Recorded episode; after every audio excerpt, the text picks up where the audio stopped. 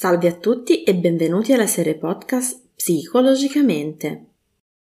Sono la psicologa Sara Pasqualetti ed oggi vi parlerò di coping. Per coping si intende le strategie di adattamento. È un termine largamente utilizzato in psicologia, ma ancora poco conosciuto al di fuori di questo ambito. Il coping è in generale la risposta che produciamo nel tentativo di superare delle situazioni che ci procurano un malessere. Quando affrontiamo delle circostanze problematiche possiamo scegliere quale strategia adottare per superarle sulla base del nostro repertorio personale. Ma come funzionano dunque queste modalità? Quante coping skill esistono? Coping è un termine che deriva dall'inglese to cope, affrontare. Indica tutte quelle modalità o strategie che l'individuo utilizza per fronteggiare problemi e circostanze spiacevoli della vita. In altre parole, è ciò che ci permette di reagire psicologicamente alle situazioni di stress. Il coping è un concetto non solo riconducibile alle problematiche di tipo psichico, si applica a tutte le situazioni di disagio emotivo, come momenti di difficoltà economica, conflitti interpersonali, malattie fisiche nostre o dei nostri cari, oppure emozioni negative come la tristezza. Anche in risposta a traumi o a lutti dobbiamo imparare a reagire con strategie di coping. Parlando più in generale, capiamo di aver bisogno di trovare una nuova armonia nella nostra vita quando un agente esterno causa un allontanamento dall'equilibrio psicologico. I meccanismi di coping sono dunque parecchi e diversi da persona a persona. Ognuno di noi infatti può trovarsi a dover rispondere a situazioni negative e stressanti differenti sulla base del contesto in cui vive o dell'età. Possono essere stressanti per esempio una malattia terminale, un contesto di guerra, un disastro ambientale o episodi di bullismo. In momenti di difficoltà collettiva ci insegnano a reagire, come nel caso del coronavirus. Si tratta dunque di un processo dinamico e non necessariamente patologico. Al contrario, anzi, un individuo troverà una certa situazione più o meno stressante in base alla propria capacità di coping.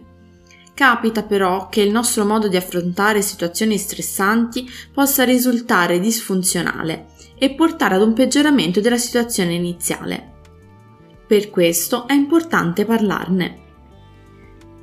Il concetto di coping va spesso di pari passo con quello di resilienza. Differiscono per il semplice fatto che il coping è una modalità appresa di adattamento, mentre la resilienza, benché allenabile, ha una base innata.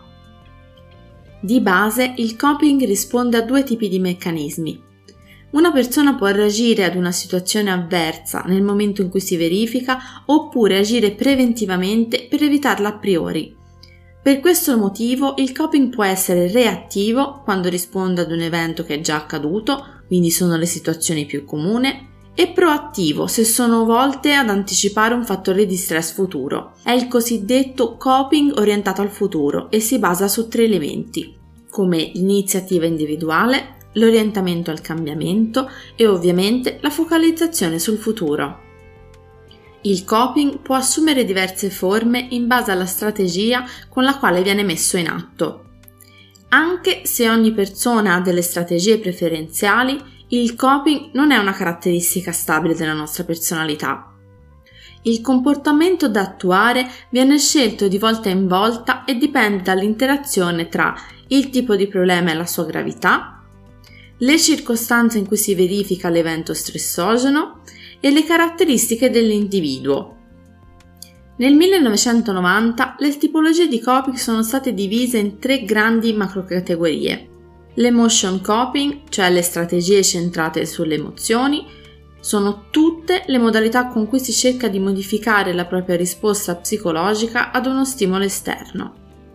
Il task coping, strategie centrate sul problema, sono i tentativi attuati per modificare attivamente lo stimolo esterno e renderlo meno stressante. Infine, gli avoidance coping, cioè la strategia di evitamento, meccanismo che consiste nell'impegnarsi attivamente per evitare la situazione stressante, senza però provare ad eliminarla.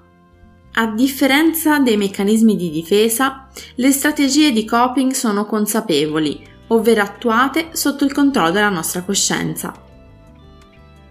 Va detto che le strategie di coping possono essere efficaci o non esserlo, essere adatte o disfunzionali, in base alle specifiche circostanze che la persona si trova ad affrontare. La loro validità dipende inoltre da come vengono messe in atto e da come evolve la situazione. Le strategie di coping costruttive o adattive sono quelle risposte funzionali al contesto che aiutano realmente la persona a superare il momento di difficoltà e a ripristinare la condizione di benessere. Le strategie distruttive o disadattive sembrano essere positive in una prima fase, ma a lungo andare non si rivelano molto efficaci, anzi risultano essere anche dannose. Il coping disadattivo è anche detto non coping, poiché non è funzionale in quanto non permette alla persona di comprendere l'associazione tra la situazione stimolo e i sintomi che essa genera, perpetrando il mantenimento di stati ansiosi. Tra i comportamenti più disfunzionali troviamo fondamentalmente la dissociazione, la sensibilizzazione, la ricerca di sicurezza, l'evitamento ansioso e la fuga. Per comprendere meglio proviamo a fare un esempio. Immaginate di aver ricevuto una brutta notizia. Potete decidere di fare attività sportiva per scaricare la tensione oppure rifugiarvi in una bottiglia di vino. Entrambe queste soluzioni possono risollevare il vostro umore, ma una ha implicazioni dettamente più positive rispetto all'altra. Dunque, quali sono le strategie di coping che possiamo sfruttare e provare a sviluppare meglio? Vediamo un piccolo elenco di alcune strategie. Il coping attivo. Dobbiamo assumerci la giusta responsabilità relativamente alla situazione e provare a controllarla. Ad esempio, la colpa è nostra? Un'altra strategia è la pianificazione, utile nella vita di tutti i giorni proviamo a creare un piano di azione come se dovessimo far fronte ad una missione.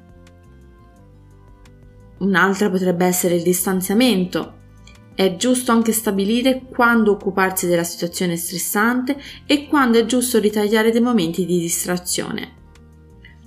Un'altra l'autocontrollo. Le nostre emozioni non sono un fiume in piena. Fermiamo la corrente e cerchiamo di controllarle. Ad esempio praticare la mindfulness può essere di aiuto, così come apprendere tecniche di rilassamento. E per ultima parliamo della rivalutazione positiva, una strategia estremamente utile in situazioni molto diverse tra loro. Se provassimo a cambiare per un attimo prospettiva, quali sono i risvolti positivi della situazione?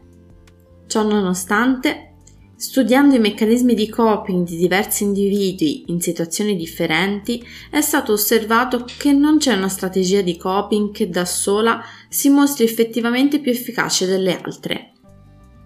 Tutte le tipologie di coping utilizzate insieme e a seconda della situazione e dell'inclinazione dell'individuo portano ad adattamenti positivi. Gli esiti migliori si ottengono quando queste categorie sono applicate in modo flessibile e coerente al contesto. Ognuno di noi sfrutta strategie diverse a seconda della situazione in cui si trova. Per oggi è tutto. Ogni settimana pubblicherò un nuovo contenuto. Nel prossimo vi parlerò di attacchi di panico. Qualora foste interessati ad un argomento specifico o voleste intraprendere un percorso insieme, potete scrivermi a info-sarapasqualetti.it. Ricevo in studio a Pisa e offro consulenze online. Per altre informazioni o curiosità potete visitare il mio sito www.sarapasqualetti.it. Alla prossima!